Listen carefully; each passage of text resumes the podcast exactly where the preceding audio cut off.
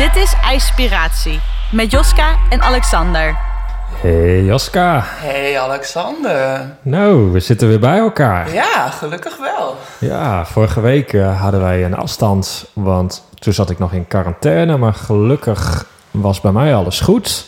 Gelukkig wel. En nu kunnen we de eerste keer dat we iemand gaan bellen en dat wij ook gewoon bij elkaar in één ruimte zitten. Dus dat scheelt weer wat technische handelingen met bellen en toevoegen, samenvoegen. Dat klopt. Dan vond ik het ook wel weer heel erg grappig om het op die manier te doen. Ja. Zoals vorige week. Ja, we kregen hele leuke reacties op de podcast van vorige week met Linde en Jelena.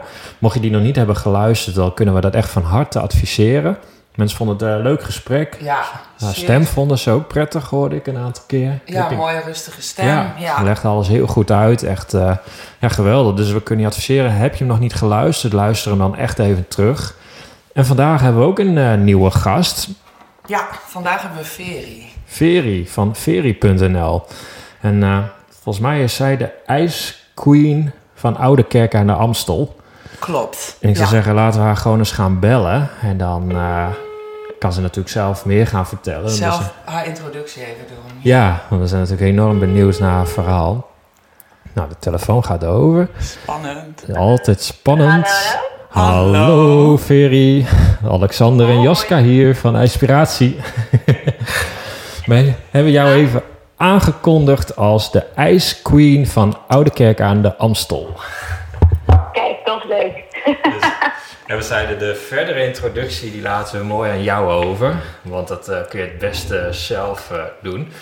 We hebben natuurlijk al jouw Instagram even bekeken. En nou ja, mochten mensen dat nog niet hebben gedaan, dan kan ik dat echt aanraden. Want daar zien we heel veel ijsfoto's. Dus, maar ik dacht, misschien kun je eens vertellen, Ferry, wie ben je en wat doe je? Wat maakt jou de ijskoningin? Wat maakt mij de ijskoningin? Nou, ik ben zo'n 5 jaar geleden, in 2015, ben ik in aanraking gekomen met Wim Hof. En dat heeft echt mijn leven veranderd. Ik zat op dat moment echt helemaal niet lekker in mijn vel. Ik had, als je het een beetje bekijkt vanuit de klinische hoek, wat ze zeiden, een depressie, een angststoornis en een identiteitsstoornis in één. Wat een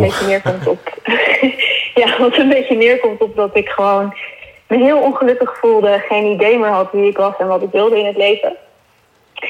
En toen introduceerde mijn vriend mij tot Wim Hof. En ben ik, om een lang verhaal kort te maken, met hem de Kilimanjaro gaan beklimmen in recordtempo. Daarna ook met zijn methode in aanraking gekomen. En nou ja, alle klachten die ik had, die zijn, nou ja, ik kan niet helemaal zeggen als sneeuw voor de zon, maar langzaamaan, stukje bij beetje, helemaal verdwenen. Wow. En wat zei je? Wauw. Ja. ja, heel wauw. Het was ook heel grappig, want ik had mezelf voorgenomen van, ik wil gewoon echt aan mijn herstel werken. En ik voel aan alles dat dit me gaat helpen. Wat dus mijn psycholoog echt ontzettend raar vond. Die dacht echt van, waar gaat zij nou aan beginnen? Die was het er helemaal niet mee eens. Nee. Oh, ja. Maar het voelde voor mij gewoon, dit moet ik doen. Ja. En dat ben ik toen ook gaan doen. En ik ben toen de instructeursopleiding gaan doen bij Wim. Okay. Maar ik had heel erg zoiets van, dit doe ik voor mezelf. Ik wil helemaal geen instructeur worden. Maar ja, dan word je weer helemaal jezelf, als het ware. Dan word je weer helemaal beter. En toen dacht ik van ja, maar dit is zo magisch. Dit moeten weer mensen weten. Ja. En toen ben ik alsnog dus sessies gaan organiseren. En die heb ik dus de IJsqueen sessies genoemd. Ja, dat dus, is een ontzettend leuke naam. Ja, ja ik ben ook een IJsqueen. Maar ik vind dat iedereen een ijsqueen kan zijn en is die bij mij in het bad komt. Dus ik heb zeker niet alleen recht op deze titel. Nee, maar wel een mooie titel. En ook mooi hoe je dit zo benoemt. Ja. Hoe heb je die titel verzonnen? Ja. Keek je naar Frozen? Of, Nee. Ik moet even denken hoe dat eigenlijk kwam. Volgens mij heeft mijn vriend... Ja, ik weet het wel zeker. Mijn vriend heeft destijds gezegd van... Ja, als je die sessies gaat organiseren... dan noem je het toch gewoon IJsqueen sessie. En toen dacht ik... oh, maar dat is echt superleuk. Ik doe het gewoon. Ja, het is echt een geweldige naam. Ja, dus het is niet echt heel lang over nagedacht. Hij dropt er zo binnen. Hoep. Ja, maar hij is gewoon pakkend en alleszeggend. Ja. Nou ja, en als je die foto's... Dat zo vinden. Ja, en als je jouw foto's ook ziet op Instagram... Jij zit ook in dat ijsbad met ijsblokjes in je hand... alsof het gewoon warm water is met... Ja, verzin wat je in je hand hebt. Weet je, dat... Ja. Helemaal totaal ontspannen en vol overgave. Vol overgave, ja, dat is het. Ja. Want hoe vaak zit jij in je ijsbad? Doe je dat, is dat een dagelijks iets? Nee, in de regel is het zo'n beetje 1 keer per week. Ja. Dat probeer ik voor mezelf een beetje aan te houden. Ik doe wel eens gewoon experimentjes... om dan bijvoorbeeld me 30 dagen voor te nemen om elke ochtend even te gaan. Superleuk. Ja. Maar ik heb nu een dochtertje, die is nu inmiddels 1 jaar. Dus nu begin ik een beetje meer ruimte te krijgen. Maar ik merkte echt dat het afgelopen jaar vond ik het heel lastig om voor mezelf de ruimte te vinden... om überhaupt die 1 keer per week te halen. Terwijl het bad staat in de tuin. Het is echt niet zo ingewikkeld. Maar ik vond het gewoon heel lastig om die ruimte zelf te claimen of zo. Ja. Dus mijn streven is 1 keer per week. Oké. Nou, en dat is natuurlijk ook wel weer leuk. Dat jij dit 1 keer in de week doet. Hè? Ik doe het bijna dagelijks. Soms wel, soms niet. Maar je ziet heel veel mensen die dan zo'n drempel hebben. Ja, moet dat dan ineens elke dag? Of weet je, dat jij ook gewoon zegt... Nee, ik doe dat 1 keer in de week of dat probeer ik. Maar je doet het wel. En dan ervaar je alle effecten ook al. Ja. Ik versta Joska niet helemaal. Oh. Ik zei, en dan ervaar je alle effecten ook al... als je het 1 keer in de week doet. Nou, ja, je ervaart ze zelfs als je ze 1 keer de maand doet, denk ik. Alleen, het is wel heel lekker om het elke dag te doen. Dat vind ik gewoon oprecht. Ik denk ook dat jullie het niet alleen maar doen... omdat je weet dat het goed is op een soort rationeel niveau... maar omdat je je ook daadwerkelijk goed voelt, toch? Ja, het voelt ontzettend goed. En... Nou ja, wat ik altijd heb is... Ik weet niet hoe dat bij jou zit, Ferry... maar als je dat moment dat je erin stapt... net daarvoor denk ik altijd... oh, waarom doe ik dit? En dan als ik er eenmaal in zit, dan vind ik het echt heerlijk. Maar dat eerste stukje vind ik altijd zo...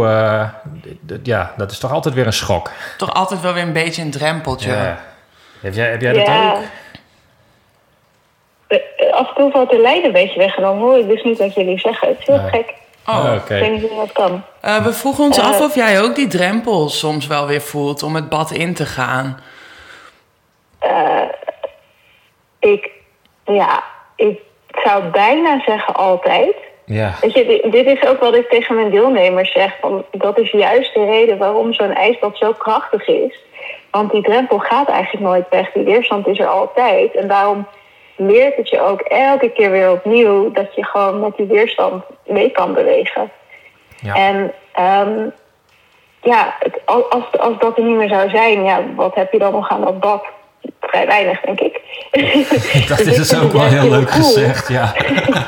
Ja. Zo heb ik hem eigenlijk nog nooit bekeken... maar dat vind ik eigenlijk nog wel een hele goeie. Ja, wat heb je er eigenlijk anders aan? Ja, dan is het easy peasy. Ook fysiologisch gezien, het feit dat die stressreactie oproept... is ook de reden waarom het zoveel effect heeft. Ja. Dus als het nu niet zou zijn, ja, dan heeft het niet zo heel veel zin, denk ik. Dan zou ik liever in een warm bad gaan, want daar word ik dan ontspannender van. Zou ik dan denken, weet je wel.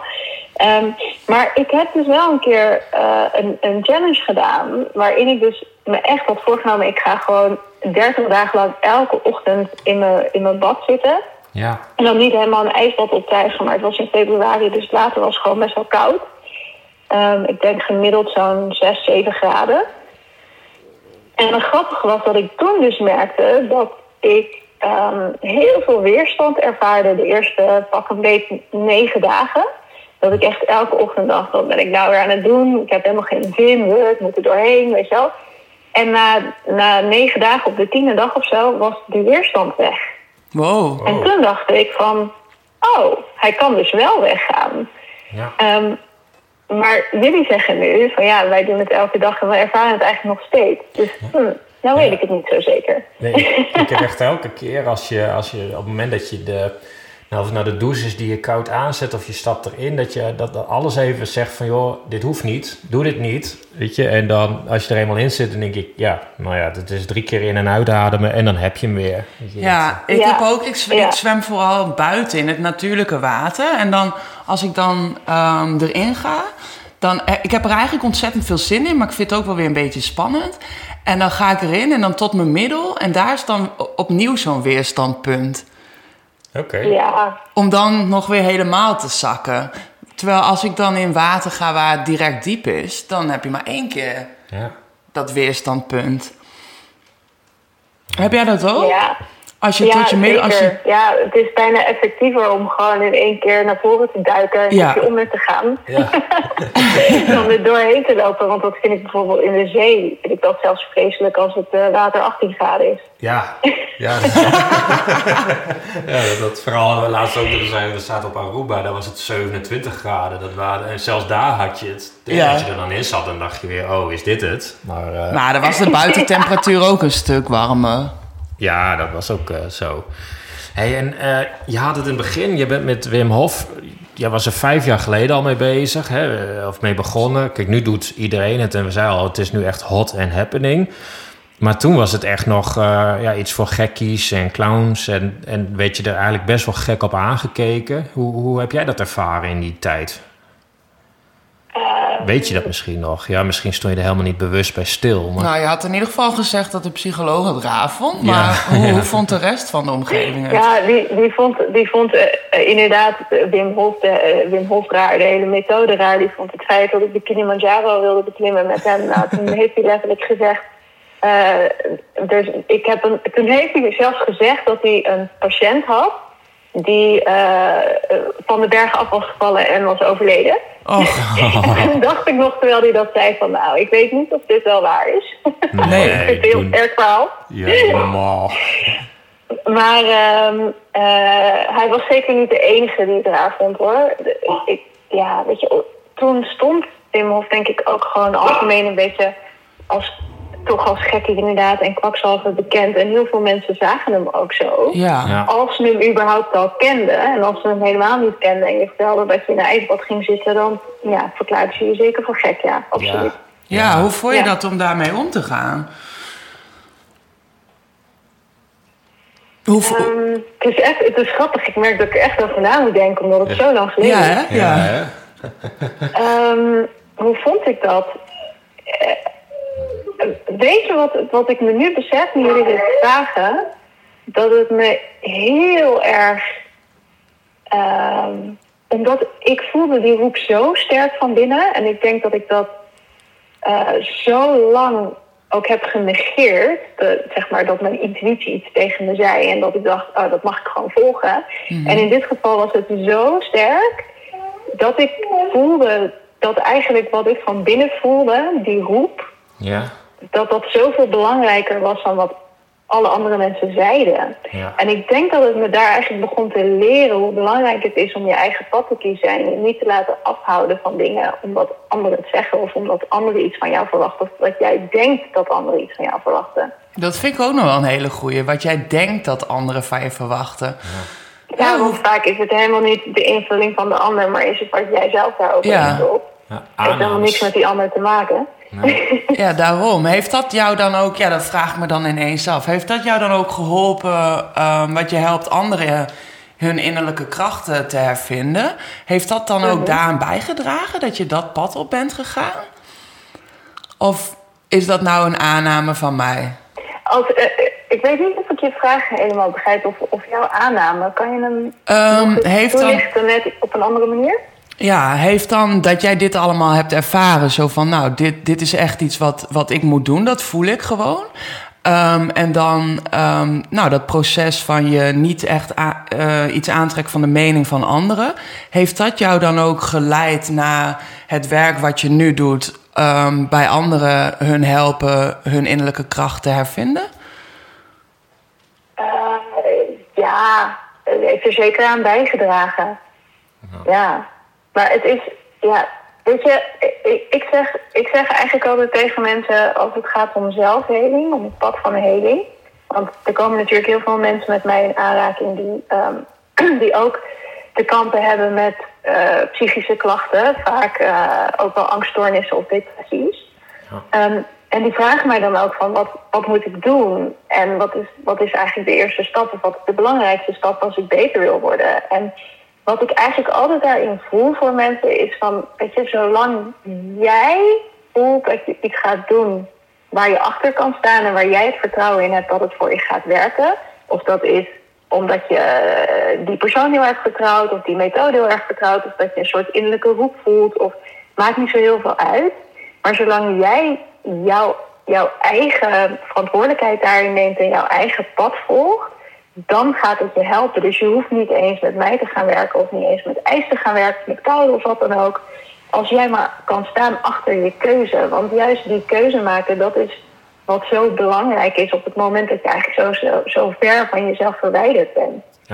Ja dus, maar dan is het ook heel moeilijk om dat überhaupt nog te voelen, denk ik. Ja, dat is zeker heel moeilijk om te voelen. Ja, nou, absoluut. Dat is ook een van de eerste dingen waar ik aan ga werken als mensen besluiten dat ze met mij willen werken, is je gevoel weer terugvinden en dat gaan herkennen. En daar kan een ijsbad natuurlijk ook, of koude kan je daar ook ontzettend goed bij helpen. Net zoals dat adem dat kan. Ja. Alles wat je in je lichaam brengt, helpt daarbij. Hey, en hoe reageren je deelnemers als ze voor het eerst bij jou in een ijsbad stappen? Dan... Want ik weet altijd de eerste keer dat ik in een ijsbad stapte toch heel goed. Dat was echt koud en het deed echt zeer. En ik dacht echt van, oh, waarom ben ik dit gaan doen? Wat doe ik hier? Ja. Dus, maar heb jij leuke reacties van deelnemers als ze in het ijsbad zijn geweest? Of iets wat je zegt, oh, dat is wel even leuk om te vertellen? Nou ja, ik heb eigenlijk voor mijn gevoel alleen maar leuke reacties. Ja, het is echt mooi. Ik weet niet of jullie dit dan herkennen, want wat bij mij is het echt dat mensen binnenkomen en ik denk dat het gros van de mensen, echt 90% van de mensen die zegt, ik ben echt de grootste koudkleur op aarde. Dan moet ik altijd lachen, want dan denk ik, hoe kan dat nou als iedereen dit zegt? Ja. Ja, want wie is het nou echt? Ja, ja dat was ik. Nou, ja, en ik zeg dat ook altijd, volgens mij was ik dat hoor. Oké, nou dan ben jij het. Maar dat is eigenlijk standaard wat mensen zeggen. Heel af en toe zit er iemand bij die zegt, ik hou echt van kou, dus ik moest hier gewoon zijn. Maar dat zegt bijna nooit iemand. En dan is er heel veel weerstand en heel veel spanning. En dan zijn ze in dat bad geweest en eigenlijk is iedereen dan zo blij. En juist ook omdat ze er zo tegenop zagen, zo ontzettend trots op zichzelf. Ja, dat herken ik wel met de cursussen die ik geef. Ja. In het begin komen mensen wat angstig bijna wel binnen. En dan daarna, dan is die hele euforie er. Dan voelt iedereen zich krachtig en echt een overwinning. Ja. En zo is die sfeer dan ook bij iedereen. Ja, dat is tof, hè? Ja, zo mooi. Ja, ik merk ook altijd dat mensen meteen in de groep... Ik weet niet of jij ook met groepen werkt, Joska, dat je meer 1-op-1 doet. Maar wat ik altijd merk is... Oh. Er wordt aangedacht, kan je altijd... Ja. Oh. Een Samsung. Die wil ook even wat zeggen, graag. Ja. Ik wil ook even wat zeggen. Ik moet wel heel eventjes open doen en zeggen dat ik even niet beschikbaar ben. Ja, is goed. Iemand anders die open kan doen. Dus dat ga ik heel even doen. Ja, doe dat maar even. Wij praten nog wel even door. Ik ben wel even heel benieuwd hoe het met die Kilimanjaro... ze zei het al. Ik kan heel even niet praten. Kan ik zo naar je toe komen? Dat was je ook uit de garage. Dat kan ik nu ook niet doen. Oh, dat moet hij wel. Ja. Oh. Ja, of ze dat in bikini heeft gedaan, daar vraag ik me af. Ja, ik ook. En ondertussen is Ferry de postbode aan het afwimpelen. En volgens mij is dat gelukt. Ik ben er weer. Ja, okay. Geweldig. Oh, dit is weer een leuke uitzending. Nou, dit... Ik heb ook nog nooit zo op deze manier live in een podcast gezeten. Ik vind het helemaal leuk. Ah, geweldig. Nou, wij ook. Nou, want we zeiden al, want je benoemde het net even bijna tussen neus en lippen door... dat je ook de Kilimanjaro had gedaan. Maar ja, dat is echt huge. Dus we zeiden, joh, neem ons eens mee in dat verhaal. Hoe ging dat? Van nou ja, eerste stap tot laatste stap. En in hoeveel dagen, ja. Ja, dat is en in echt... hoeveel dagen? Ja, ja we zijn echt... okay. Wat een verhaal. Nou, de opzet was dat we in een recordtempo de Kilimanjaro moesten beklimmen. En normaal gesproken de kortste route de Kilimanjaro op is 3 dagen naar boven, zo. 2 dagen naar beneden. Ja. Oh. En wij hadden, Wim had uitgestippeld in 2 dagen naar boven, in 1 dag naar beneden. Wow. Dus dat klinkt wat sneller. Ja. Nou is het... Ik weet eigenlijk niet meer uit mijn hoofd hoeveel kilometer het wandelen is. Maar het is qua tijd, moet je wel een beetje doorlopen, is het wel te doen in die 2 dagen naar boven. Alleen de reden waarom het 3 dagen is omdat je anders te maken kan krijgen met hoogteziekte. Omdat je gewoon te snel in meters stijgt. Nou, ja. Wim was van mening van als wij gewoon heel goed op onze adem letten. En we doen ook af en toe mijn techniek tussendoor. Dan gaan wij geen hoogteziekte oplopen. En dat geldt zo voor iedereen. Dus hij had zoiets van, ik wil met een groep ongetrainde mensen... die dus niet allemaal topbergbeklimmers zijn... maar gewoon iedereen die voelt dat hij mee wil doen... die mee kan doen... wil ik laten zien dat wij bestand zijn tegen die hoogteziekte... door puur de focus en de adem. En dan gaan we dat inderdaad in die 2 dagen doen.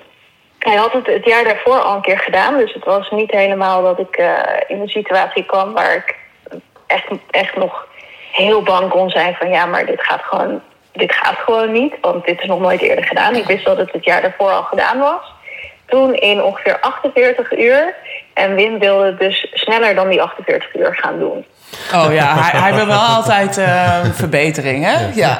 Natuurlijk, ja. Hij heeft het jaar daarna heeft hij het nog sneller gedaan dan wij. Wij hebben het uiteindelijk geloof ik in 33 uur gedaan. Wow. En het jaar daarna hebben ze het in minder dan 30 uur gedaan. Net iets minder dan 30 uur. Dus er zat nog steeds verbetering in.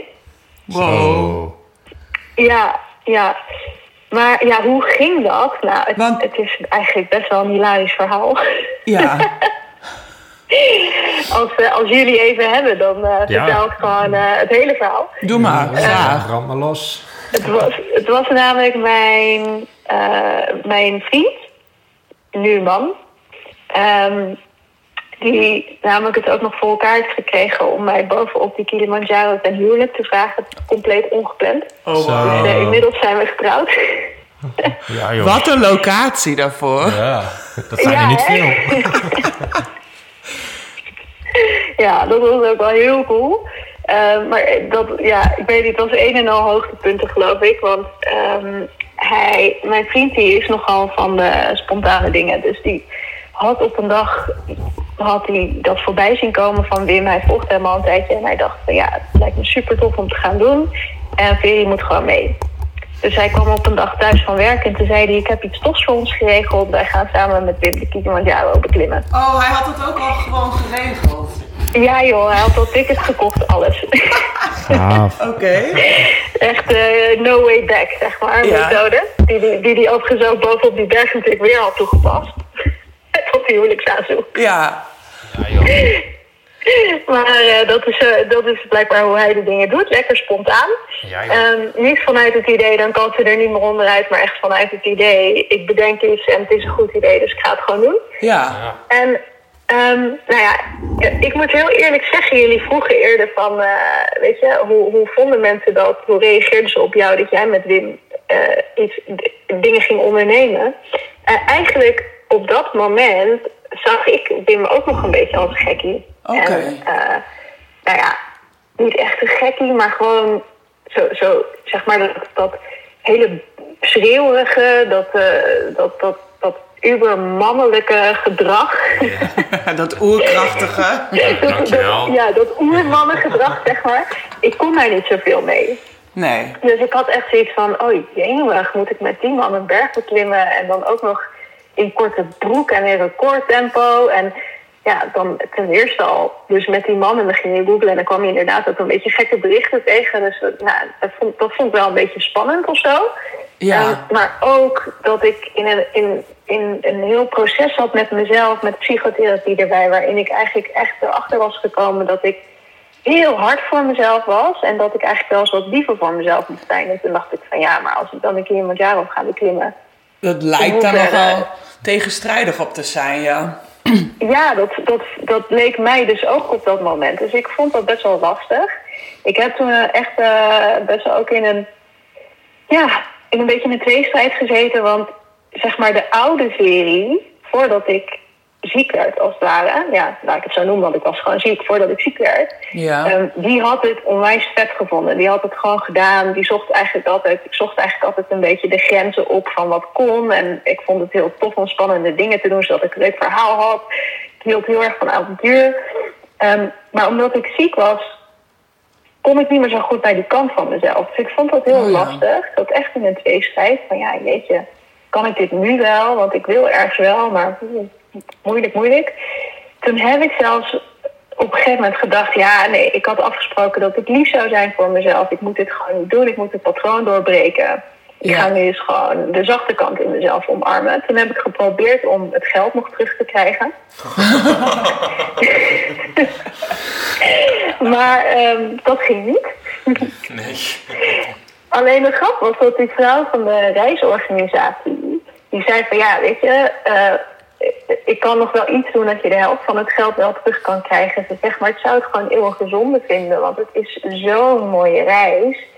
En toen ging ze over haar eigen reis de Kilimanjaro op vertellen. En het klonk zo magisch dat ik dacht, ja, dit is wel echt heel gaaf. Dit moet ik eigenlijk gewoon doen. En uiteindelijk zijn we er dus weer ingeluld. Ja. Maar ja, ergens wilde je ook al wel... Ja, iets in mij wilde gewoon heel graag, maar ik was gewoon bang. Ja. Ik was hartstikke bang, ik vertrouwde mezelf niet helemaal ermee. Helemaal op zo'n moment. Ik het gevoel had dat juist door eigenlijk al die spannende dingen te doen, dat ik eigenlijk in een soort overdrijf was gegaan, waardoor het alles te spannend was geworden, zeg maar. Dus ik dacht, moet ik dit dan wel doen? Nou, uiteindelijk dus toch. En, nou ja, wat dus eigenlijk wel heel mooi was dat... ik me besefte. en op dat moment had ik dat nog niet zo door. Ik denk in retrospect dat een beetje alle stukjes op zijn plek vielen. Maar dat ik me besefte dat eigenlijk ik niet eens zozeer bang was voor die klim, voor die berg. Maar dat ik heel erg bang was voor het mogelijke kunnen falen. Dus dat het me niet zou lukken. Ja, en of je dan wel kon stoppen? Of dat het je gewoon überhaupt ging lukken? Nee, ik vond het erger de gedachte dat het me niet zou lukken... en dat ik dat dan thuis moest vertellen aan iedereen. Oh ja, ik heb het niet gehaald. Ja, zo. Oké, dus het... Begrijpelijk wel. Ja, toch? Ik denk dat iedereen het wel heeft. Als je aan zoiets begint. Ja. Ik denk als ik zou beginnen dat ik ook denk, jongens, gaan we het wel halen. Want het is Kilimanjaro, hè? Het is niet valse berg. Nee, maar maar toen ik erover na ging denken, besefte ik me van... maar het is eigenlijk heel raar dat je iets niet gaat doen... omdat je bij voorbaat ervan uitgaat dat het wel eens niet zou kunnen lukken. Want als dat is de manier waarop je in het leven staat... Ja. Hoe krijg je dan überhaupt nog dingen voor elkaar? Ja. Ja, dat is ook wel zo. Maar ik herken het wel. Dan gaat je nooit iets lukken en er gaat ook nooit iets veranderen. Ja. Nee. Maar toch, ja, jullie zeggen allebei, ik herken het ergens wel en ik snap het wel. Het is wel wat heel veel mensen onbewust doen. Ja. Ja. Waarvoor mensen onbewust dingen laten. Ja. Ja. Ja. Waarvoor ze het niet doen. Ja. Ja. Ja. Zonde eigenlijk, hè? Superzonde. Ja. Ja, echt superzonde. En ik realiseerde me dat dus ook. Ja, eigenlijk... voordat ik die berg ging beklimmen... realiseerde ik me dat. En toen dacht ik, ja, dat is eigenlijk ook wel heel zonde. Ja. Ik ga gewoon nu een afspraak met mezelf maken... dat, weet je, als ik op enig moment voel... want de oude ik zou denken... ik moet kosten wat het kost, moet ik... doorgaan, zeg maar. Moet het lukken, dus ik ga door en ik ga gewoon over mijn grenzen. Ja. En ik dacht toen, weet je, ik mag het gewoon anders gaan bekijken. Ik spreek gewoon met mezelf af dat als er op enig moment op die berg bij mij een soort grens is bereikt, dat ik voel dat ik niet meer verder kan of niet meer verder wil of whatever, En dat het oké is dat ik stop. En dat ik super trots op mezelf mag zijn dat ik überhaupt daar ben gekomen. Ja. Ja. En dat was echt een patroonbreuk in mezelf. Ja, mooi is dat dan, hè? Om dat te ervaren. Uiteindelijk. Ja, en de grap is, toen heb ik die afspraak gemaakt, maar ik had natuurlijk nog niks ervaren. Maar de grap is dus dat er ergens op die berg, ik denk dat het zo moest zijn, is er een punt geweest waarop ik daadwerkelijk kon voelen, ik wil niet meer en het is goed zo. En dat ik ook echt in dat gevoel mocht zakken, in die acceptatie bij mezelf van, weet je, als ik gewoon nu terug ga naar het kamp, dan ben ik hartstikke trots op mezelf en ben ik hartstikke tevreden. En ik heb echt dat moment gevoeld. Ja. En het gekke is, ik ben daarna doorgegaan. Omdat ik een nieuwe energie had gevonden. Ja, misschien juist omdat je dat gevoel omarmde. En dan, omdat het er mocht zijn, dat het daardoor weer wegging. Ik denk het, ja. Ja. En hoe ben jij... Wat mooi. In je bikini, badpak, je rent omhoog, korte broek.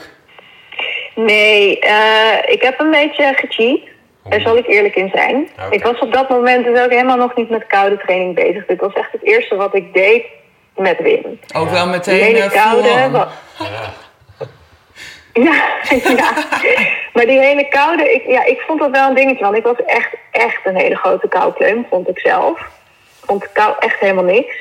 Ja. En we hadden wel wat getraind om door te gaan wandelen in Nederland in korte broek. Maar dan een kilometertje of 20 of zo. En dan was het op z'n koudst een graad of 7. Dat vond ik al best wel intens. Maar dan ga je ook nog de uitdaging aan van de hoogte. Ja. Ik heb de eerste dag helemaal in korte broek gewandeld. Ook zonder handschoenen en alles tot ongeveer -1. Wow. Zo. Toen s'avonds, toen we in het kamp aankwamen, toen vroren mijn handen er bijna af. Wow. Dat was echt niet normaal hoeveel pijn dat deed. En toen heb ik denk ik 3 uur lang heb ik met een soort van die ik weet niet eens hoe het heet, van die ijspacks, of het heet warmpacks of zo. Ja. Van die pakjes die dan warm worden als je iets erin breekt, met een soort vloeistof erin. Ja, ik ken het. Daar heb ik uren mee in mijn handen gezeten. Zo. In de hoop dat er weer een beetje gevoel in mijn vingers kwam. Nou, uiteindelijk was dat zo. En toen de volgende dag gingen we daar weer vertrekken, bij een beetje rond het vriespunt. Ja. En dan wordt het vanuit daar geleidelijk aan natuurlijk steeds iets kouder. Ja. Nou hadden we wel op zich best wel goed gepland dat het best wel mooi weer was en zonnig was. Dus met die zon, die warmte van de zon, dan kan het nog best wel aangenaam zijn. Dat kennen we misschien wel ook als je bijvoorbeeld dus op wintersport bent geweest. Ja. Dat, zo hoog op de berg is die zon natuurlijk veel dichterbij. Dus dan kan het buiten nog wel koud zijn. En kan de sneeuw nog wel koud zijn. Maar dan kan het eigenlijk best wel aangenaam aanvoelen. Mm-hmm. Ja. En... dus ik dacht van, weet je, het moet wel lukken, gewoon met de korte broek. En toen kwam Wim naar me toe en die zei van, weet je, ik vind het echt veel belangrijker dat jij gewoon lekker kan lopen. Want het is al intens genoeg en je hebt niet zoveel vet op je lijf en je bent een beetje een mager meisje. Dat is hij letterlijk gezegd. Ja. Hij zegt, doe maar gewoon een broek en een shirt aan. Dus uiteindelijk heb ik wel een legging aangedaan en een dun thermoshirtje. Ja. En ben ik daarin verder gelopen. En handschoenen dan? En handschoenen sowieso, ja. Maar dat deed eigenlijk ook uiteindelijk iedereen met die korte broek wel. Want anders verlies je het gewoon op je handen. Nou, ik heb dat ook met zwemmen. Dat ik dan wel altijd handschoenen aandoe. Ja. Om gewoon even het proces wat van de bloedafvoer afsluit. Om dat wat te vertragen. Ja, dat is eigenlijk wel verstandig. Want als je gewoon echt wil zwemmen, dan geldt het ook. Weet je, de eerste reden waarom je eruit zou gaan is omdat je handen er bijna afvallen. Klopt. Ja. Grappig gezegd. Nou, maar dat heb je dat dan niet met je voeten? Nee, de voeten valt dus mee. Ja, alleen met de handen. Ja.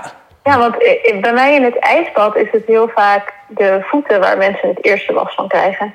Ja, mijn armen. Ja, mijn armen. Ja, dat prikt het meest. Maar ik ken ook wel veel mensen die dat de voeten het snelst koud zijn. Dat het pijnst aanvoelt. Ja, oké. Nee, maar bij iedereen is het weer een beetje anders ook. Ik zit nog helemaal in je Kilimanjaro. Oké. Ja, ik vind het zo'n mooi verhaal. Dus, je hebt die top bereikt, want je bent getrouwd. Ik heb dubbel de top bereikt. De top bereikt, mijn top bereikt. Ja. Nee, ik heb mijn top nog lang niet bereikt, joh. Ja. Er zijn gewoon heel vele toppen in het leven. Ja. Precies. Maar je had het nog eventjes over die ademhalingstechniek. Met wat voor techniek ben je dan omhoog gegaan? Ja. Want daar was ik even benieuwd naar. Nou, de techniek omhoog is eigenlijk heel simpel bewuste adem. Dus heel bewust ademen met elke stap die je zet bijna. En gewoon wel de volledige ademhaling. Dus wel gewoon de diepe buikademhaling dan? Oh, of het een buik of een borst is, maakt niet eens uit. Zolang je maar gewoon heel bewust bent van het feit dat je ademt. Oké. En dan hoef je daar helemaal niet ingewikkeld over te doen. Maar het is gewoon heel simpel, bewustzijn van de adem. Ja, want ik keek laatst ook een documentaire. En iemand die deed daar die krachtige ademhalingsoefening van hem. En dat was ook halverwege die berg. En dan bedoel je echt... Echt die om hyperventilatie op te wekken. Die voor het zuurstof toevoegen. Nou ja, die hebben we dus... We hadden saturatiemetertjes bij ons. Die je gewoon heel eenvoudig op je vinger even plaatst... om je zuurstoflevel te meten in het bloed. En we hadden af en toe check-ups. Dat we, als we een pauze hadden, heel even die saturatiemeter aansloten. Keken wat de waarden waren. En als ze onder een bepaald percentage waren... Ik weet even niet meer of wat het was... Dan namen we even de tijd, of kon je zelf even de tijd nemen om dus wel die gecontroleerde hyperventilatietechniek te doen. Precies. Om eventjes die zuurstoflevels even te boosten, zeg maar. Ja, oké. Gaaf. Maar tijdens het lopen zelf was het echt, de adem vormde eigenlijk een soort mantra. Oké, wauw. Dan is het ook wel heel meditatief, denk ik. Ja, absoluut. Ja. Oh, wat gaaf. En het was echt... Wim had ook de legendarische uitspraak... om de top van de berg te bereiken... hoef je alleen maar steeds een stap vooruit te zetten. Ja. Dus dat was ook echt het mantra van... Oké, je hoeft je alleen maar te focussen op die ene voet voor die andere... en het feit dat je in en uit ademt. Ja, dus niet waar je naartoe gaat, niet de bergtop... Nee, gewoon de ene voet voor de ander. Steeds één voet vooruit. Ja, dat is wel leuk. Wow. We hadden in de vorige podcast hadden we Linde Jelena... en die is in Polen met hem die berg op gegaan. En die zei dus eigenlijk hetzelfde. Het was echt stap voor stap, kom ik dichterbij, zoiets. Jij geeft het ook aan, wat gaaf. Ik heb trouwens die berg in Polen ook gedaan. Die vond ik echt 100 keer erger dan de Kilimanjaro. Wacht, die vond je erger? Ja, het was echt verschrikkelijk toen. Wat maakte dat dan? Het was spekglad. Ja. Oeh. Ja, en er stond een windchill van min 30 toen ik die berg op ging. Oh, jeetje. Ik kan je vertellen, die top heb ik niet gehaald. Nee, ik zit hier in mijn hand voor mijn ogen. Ja. Ik denk, ondanks dat ik ontzettend van koude training hou... een windje van min 30? So. Dat is wel echt next level. Ja, het was... dit was dan wel echt ook in korte broeken. Was het ook wel eigenlijk de bedoeling dat je dat gewoon zo hield. Yeah. En ik denk dat van onze groep nog niet de helft toen de top heeft bereikt. En de mensen die dat wel hadden... die waren ook niet allemaal even gemakkelijk weer naar beneden gekomen. Nee, dat was echt next level. Ja. Was dat. Ja, want dat is het ook nog. Er is ook nog een weg terug. Ja, je hebt terug. Ja. Hey, en nu doe je dus die trainingen en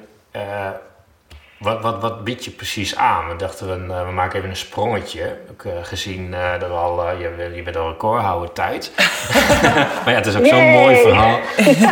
Ik dacht, nog even wat reclame voor jezelf. Ja. Wat bied je nu aan? Waarvoor moeten ze naar jou toe? Wat bied ik nu aan? Op dit moment bied ik ijscream sessies aan. Ja. Ja. Dat zijn workshops van een halve dag waarmee ik mensen in aanraking laat komen met het ijsbad, met de ademtechniek, maar eigenlijk ook met mijn gedachtegoed. Ja. En mijn gedachtegoed is niet specifiek de Wim Hof methode, maar is veel meer de kracht ook vinden in de overgave. Ja. Oh, mooi. Want ik vind dat ook wel... Ja, ik werk eigenlijk als ik zal niet zeggen dat Wim absoluut alleen maar mannelijk is. Want Wim is denk ik een van de mannen die ik... een van de mannen die ik ken die voor mij zo goed in contact is ook met zijn feminine kant. Maar dat zie je eigenlijk aan de buitenkant niet zo. Maar dat heeft hij daadwerkelijk wel. Je merkt het wel als je hem ziet praten, vind ik. Ja? Ja. En ook in zijn doen en laten wel. Ja. Ja, ik denk als je beter gaat kijken dat je het ziet. Maar heel vaak zeggen mensen van... wel, mijn eerste indruk is echt heel mannelijk. De eerste indruk schrikt een beetje af, vind ik. Maar... Ja. Ja, het is balans. Ja. Maar ik heb er eigenlijk wel een beetje bewust voor gekozen. Omdat dat de titel IJspiratie natuurlijk ook wel echt vrouwen aantrekt. Om ook een beetje op een vrouwelijke manier te werken. Dus bij mij is het niet, we pompen ons helemaal op met geschreeuw en gebrul. En we gaan vol adrenaline dat bad in. Maar ik laat mensen juist helemaal vanuit ontspanning dat bad ingaan. Ja. En ook helemaal in de overgave gaan in het bad. Dus voordat je bij mij ontspannen bent in het bad, mag je er eigenlijk ook niet uit. Nee, precies. Oké, ik vind het wel grappig eigenlijk om te horen. Dat is ook een beetje hoe mijn werkwijze meer is. Zo doe ik het. Ja, echt vanuit ontspanning en echt vanuit eigenlijk heel, heel mildheid. Ja. Misschien dat, omdat we allebei vrouw zijn, zou dat dan zo? Nee, ik heb precies hetzelfde. Pas als ik zeg maar heel diep kan ademhalen, zeg maar, dat bijna gaperig, ontspannen, dan pas ga ik het bad uit. En eerder niet. Ja, dat is eigenlijk helemaal niet vol. Ja, daaruit, maar ook gewoon, als ik erin ga, dan daar denk ik minder over na. Maar als ik eruit ga, ik zit er echt wel ontspannen in. Want ik heb ook niks met dat geschreeuw en zo. En nee, helemaal niks. Oké, dus het is gewoon een type mens. Misschien ben ik een beetje te vrouw. Ja. Dat sowieso. Ja, dat is We zullen niet zeggen te. Nee, zeggen dat maar niet. Ik ga nu ook met een hele lage stem praten. Hey, en Ferry, waar vinden ze jou? Want kijk, wij hebben al gezegd dat je een ontzettend mooie Instagram-pagina hebt. En website trouwens. Vergeet de website niet. Website ook, maar waar zeg het zelf maar. Ja, het staat in mijn beeld. Maar. Website ferry.nl, op Instagram @ferry.nl. Ja. Kun je me heel eenvoudig vinden. Het is wel grappig, want ik ben op dit moment ook een beetje dingen aan het veranderen in mijn aanbod. Dus ik heb op dit moment nog de ijsklinsessie staan. Maar als je op mijn Instagram nu gaat kijken, zit er wel de link naar de ijsklinsessies in mijn bio. Alleen heeft de omschrijving niets meer met ijsprinsessies te maken. Want ik zit een beetje in een shift dat ik veel meer in trajecten met mensen ga werken. Leuk. En een apart bedrijf op ga zetten specifiek voor ervaringen die jou in verbinding brengen met jezelf. Ja. En daar zitten onder andere de ijsprinsessies onder, maar daar komt nog meer aanbod onder hangen. Ja. Nou, leuk. Omdat ik niet meer uitsluitend met ijswerk. Nee. Nou ja, dus eigenlijk is het gewoon jou volgen en hou de website en Instagram gewoon in de gaten. Ja, superleuk. Ja? Nou, wij doen dat sowieso al, met veel plezier. Ja. Dus, wij gaan afronden. We zitten al op 43 minuten, joh. Normaal doen wij de helft. Maar ja, dat Kilimanjaro-verhaal is ook wel heel gaaf. Dus, we doen ondertussen even de afronding. Ja. En we willen even... In eerste instantie natuurlijk jou bedanken, Ferry, voor je ontzettende boeiende verhaal. Nou, heel inspirerend. En je eerlijkheid, je openheid. En alle luisteraars ook weer bedankt voor het luisteren. En dat zijn er steeds meer, dus daar zijn we heel blij om. Dus, aan iedereen de vraag van, joh, help ons om dit te verspreiden en deel het in je socials. En vertel dat aan iedereen. En dan horen we je graag volgende week weer. Ja. Tot volgende week. Tot volgende week. Dit was IJspiratie met Joska en Alexander. Bedankt voor het luisteren en tot de volgende keer.